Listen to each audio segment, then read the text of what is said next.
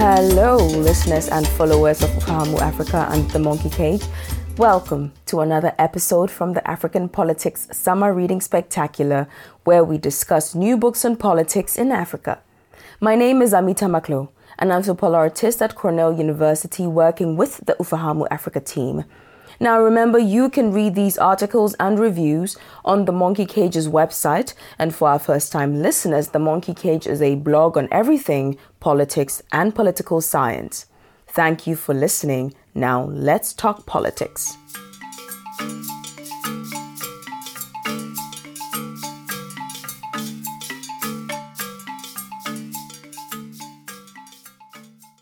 This week's read is an analysis written by Travis B. Curtis.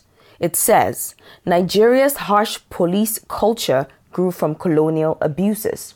Akali Omeni's new book, Policing and Politics in Nigeria A Comprehensive History, explains why this culture persists.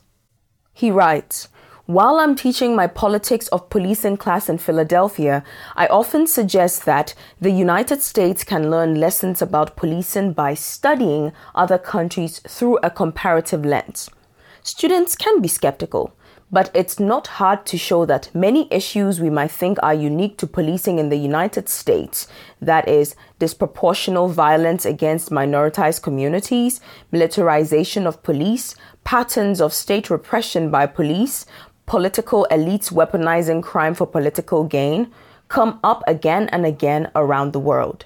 Consider one foundational challenge of policing the expectation that the government should have a monopoly on violence and that police are charged with using it to protect citizen security. Police officers are supposed to exercise that monopoly in a country, deciding how and when to use that violence in the communities they patrol. But their right to do so is highly contested.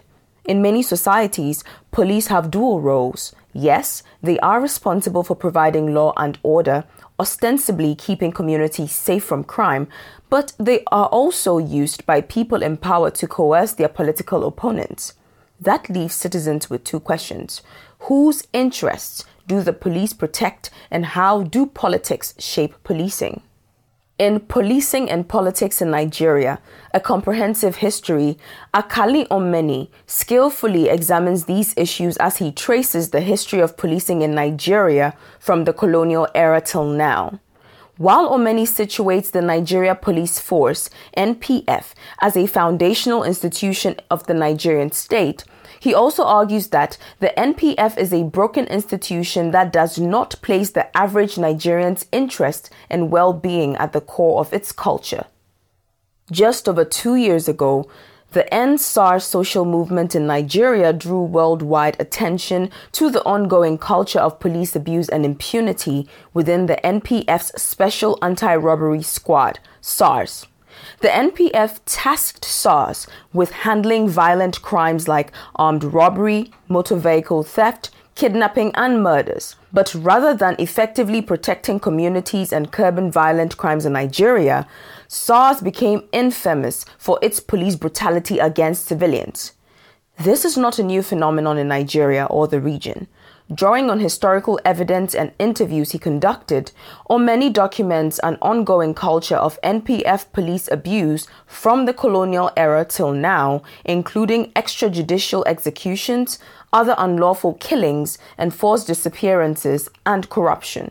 Omeni begins the book in the colonial era before the unification of Nigeria.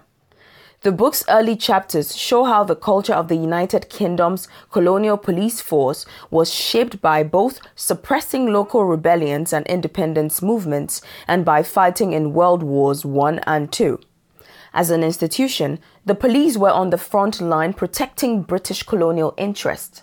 Omeni shows how the individual colonial administrators' opinions uniquely shaped policing.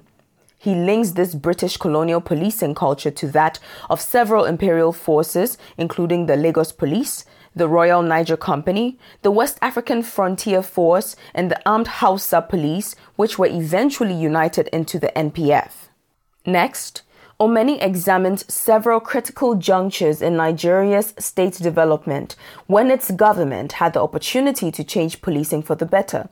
These include Nigeria's independence in 1960, decades of military dictatorship, and Nigeria's return to democracy in 1999. Instead of reforming the police to focus on protecting Nigerian citizens, Omeni shows that successive governments allowed the colonial era's policing culture of us versus them to persist. Even as the NPF became centralized, Omeni argues the politics of control and partisanship within the police shaped political events like the Biafra War, decades of military rule, and the eventual transition to the democratic Fourth Republic. Omeni argues that British colonial rule continues to shape policing in Nigeria, but he also makes a strong case that Nigeria's leaders have repeatedly broken promises and failed to reform the police to meet the needs of Nigerian citizens. Omeni shows that while policing practices, trainings, and pathologies developed under the colonial era persist today, the culture of police abuse most infamously known through the SARS unit's flagrant abuses, continues because of such larger issues as institutional neglect, political tensions, and authoritarian dynamics. In other words, rather than protecting everyday Nigerians, politicians and police officers in Nigeria used the institution's pathologies for their own ends or many could have connected how the history of policing in Nigeria connects and relates to policing more generally. As I read this book, I kept thinking that while the history of policing in Nigeria is a Nigerian story, it is also a larger story about how the institution of policing is designed to use violence to control societies. Yes, police are also supposed to keep communities safe and deter crime, but fundamentally, their role is to ensure political control of local communities. For individuals trying to understand the end SARS movement, militarization, and the police, the lingering effects of settler colonial dynamics and the durability of authoritarian institutions and repressive behaviors by police, even in ostensibly democratic societies, this is a must read. Thank you for listening to this week's episode. Do not forget to follow Ufahamu Africa and the Monkey Cage on social media. I am Amita Maklo and I wish you a spectacular rest of your day.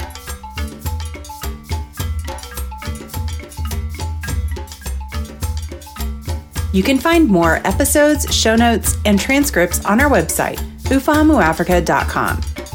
This podcast is produced and managed by Megan DeMint with help from production assistants Chukwufunanya Ikechukwu, Alex Kozak, and Ami Tamaklo. We are generously supported by the Carnegie Corporation of New York and receive research assistance from Cornell University and the University of California, Riverside. Our music is courtesy of Kevin MacLeod. Until next week, Safiri Salama.